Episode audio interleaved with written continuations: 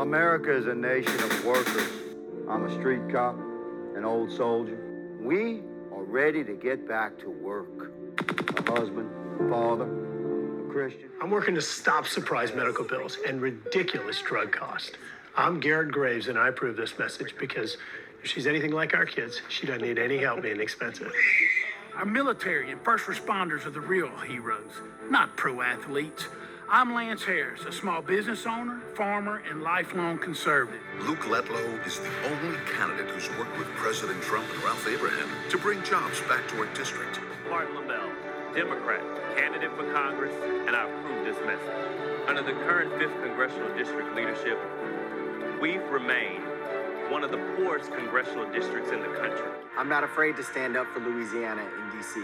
My only mission, to get things done for you. I'm Adrian Perkins, and I approve this message.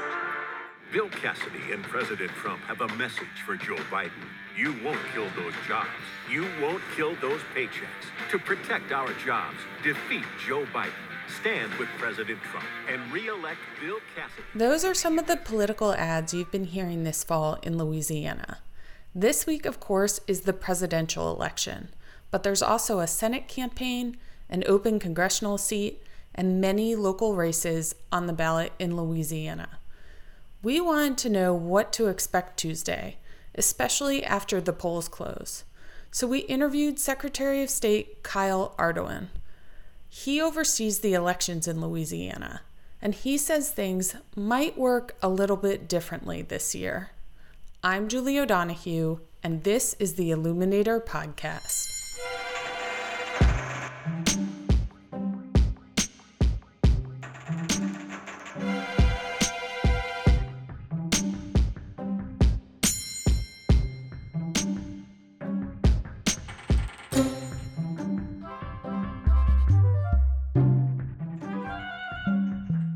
So, first thing first, in spite of the heavy early voting and mail in ballots, Ardoin doesn't expect turnout in the election to be a lot higher than it was in 2016. He's predicting it will be about 70%. For the last several political, uh, excuse me, presidential races, uh, we've been around the 68 to 69% mark. So it's, it's about it's about the norm. But just like other places around the country, Ardoin says he's not sure Louisiana's election results will be available when we want them. We might not be able to call local races Tuesday night. I think that folks need to be patient. I think that there will be some, the possibility for some parishes not to be able to report complete and unofficial results until the next day. Uh, but I think the vast majority of the parishes will, will be able to report complete and unofficial results uh, on election night. But I think it'll, I, I would say, I dare say, into the wee hours of the next morning, quite frankly. The holdup will likely be because of mail in ballots. Louisiana received a lot more mail in ballots this year than they ever have before. So, for example, we received about 90 something thousand requests for absentees in 2016. Um, only 64,000 plus were returned. Um, as compared to now, this election, we have over 220,000 requests and we have a little over 150,000 uh, already turned in. So that's going to just that's going to take a little while. Election officials aren't legally allowed to start counting absentee ballots until election day. And because there are so many more than normal, it's just going to take longer. Ardoin says when people are looking at election night returns, they should be aware that those absentee ballots will be among the last things counted. So the, the first round of, of votes that will be will start populating the or voting results, I should say. Um, ex- election results that'll start populating on the website will be your early voting in person numbers. Then the second round will be in person election day voting. Uh, and I suspect that the absentee ballots will come in last due to the, the volume uh, and the necessity of the time it takes and the effort it takes to count those ballots. The legislature has tried to speed this process up a bit. In its special session that ended last month, it passed a law allowing absentee ballots to be verified a few days ahead of time. This means that even though the ballot can't be opened, officials can make sure they are coming from a registered voter ahead of time. This should help manage the workload on election day. Still, counting the ballots may take a while.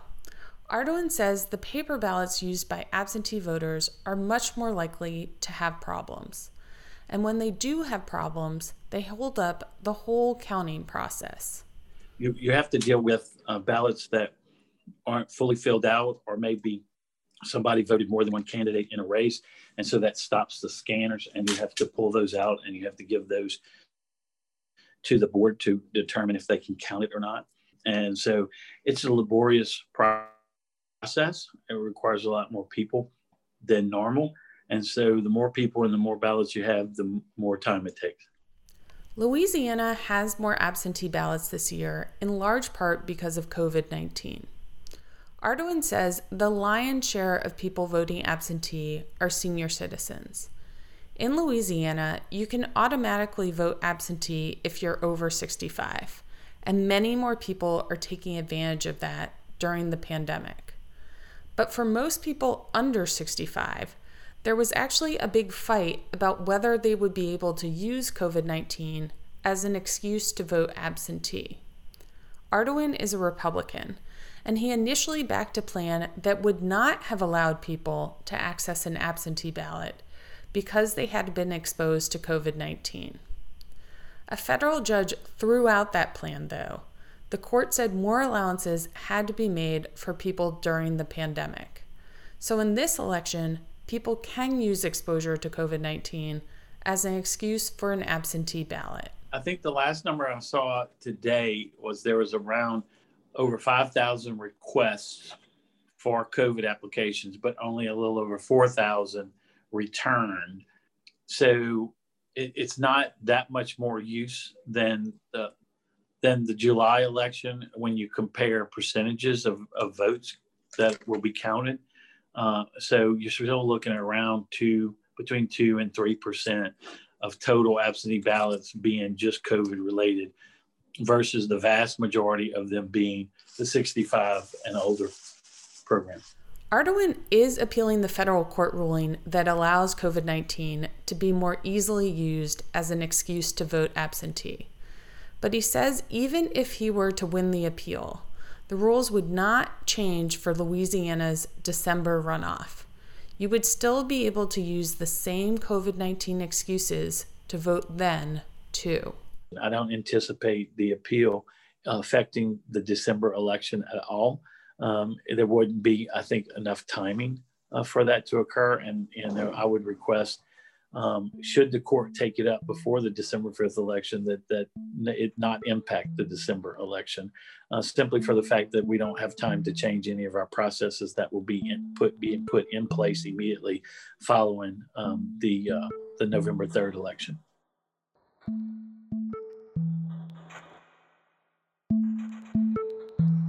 With the heightened emotions around this election, there are concerns about security and potentially violence at the polls. So we've been having pretty regular conversations with um, the FBI. With uh, we had a conference call with statewide with local law enforcement and the FBI and my uh, compliance unit uh, to talk about the issues that that may come up uh, during on election day. Of course, Louise Indiana has a 600 foot uh, limitation for any political activity uh, within a polling location. Uh, other states don't quite have that, so I think we have an advantage on that. And if that's being violated, then uh, voters need to call the clerk of court's office and report that or report that to the commissioner in charge so that they can deal with that. There's no uh, law enforcement allowed on the premises of a polling location uh, unless the commissioner in charge or the clerk of court calls them out um, if there's a problem. And just a reminder most people cannot bring their guns with them to vote. Only some law enforcement officials, and not law enforcement officials who are off duty, by the way, can have a gun with them at a polling station. No average citizen, whether they have a carry, concealed carry or anything, are allowed inside a polling location with um, a firearm. Louisiana has other election challenges outside of the pandemic. As we discussed last week, Hurricane Laura damaged most polling places in southwest Louisiana. That region of the state is having to hold an election when many residents are still displaced from the storm. Hurricane Zeta has also knocked out power to some polling stations in southeast Louisiana. Election officials may have to move some of those locations. And in others, Ardoin says the state will offer temporary power so the polls can stay in place. We are looking at and working with G, for example, is working to provide about 200 what we call power pods. Um, so there'd be generator lighting, generator power lighting, um, and um, other things that we need in order to be able to um, have the precinct up and running. But where these generators might be needed hadn't been finalized by the time this podcast went up Monday morning.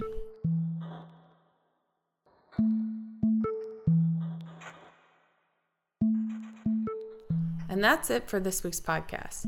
You can find us on any of your major podcasting platforms.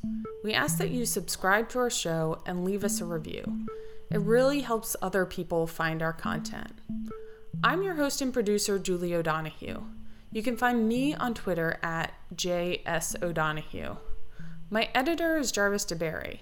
You can find him on Twitter at Jarvis DeBerry. And our composer is Nick Wong.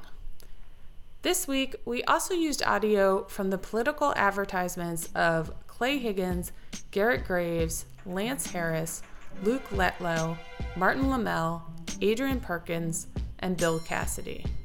All of their names will be on the Election Day ballot. Over the next couple of days, look for our other election political content at lailluminator.com. And until next time, so long.